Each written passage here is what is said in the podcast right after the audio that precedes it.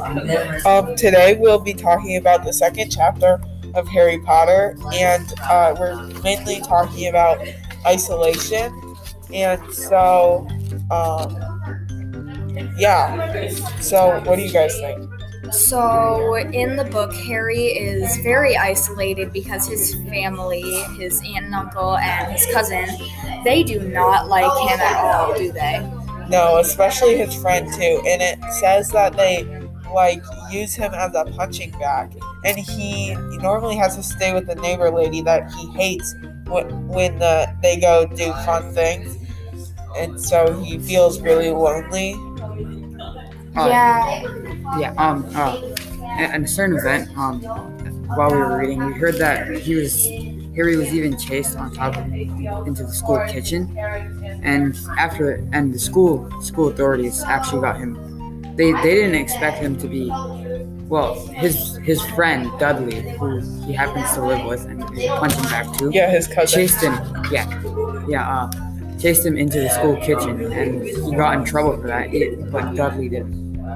Yeah. Yeah, he has a bunch of these mysterious incidents, and it's starting to look like it might be something more, uh, especially with the first chapters. Like, it might actually, since Harry Potter's about magic, it might be something more since he somehow got onto the roof and he regrew grew his hair when he hated how it looked. Yeah, so he must be developing some sort of magical ability because he, with the hard things that is being thrown at him in life, he's just some doing some magic.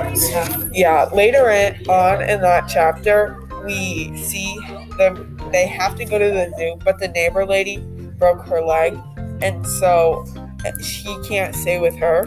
So they're debating what to do, and they seem to really hate him because they won't let him stay alo- home alone, even though he's like 12 or 13. They won't let him stay in the car uh, Yeah. at the zoo, and they can't put him with his uh, other like other people, so they have to take him to the zoo.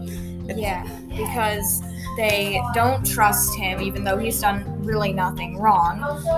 So, this shows why Harry lives in isolation, and thank you for listening.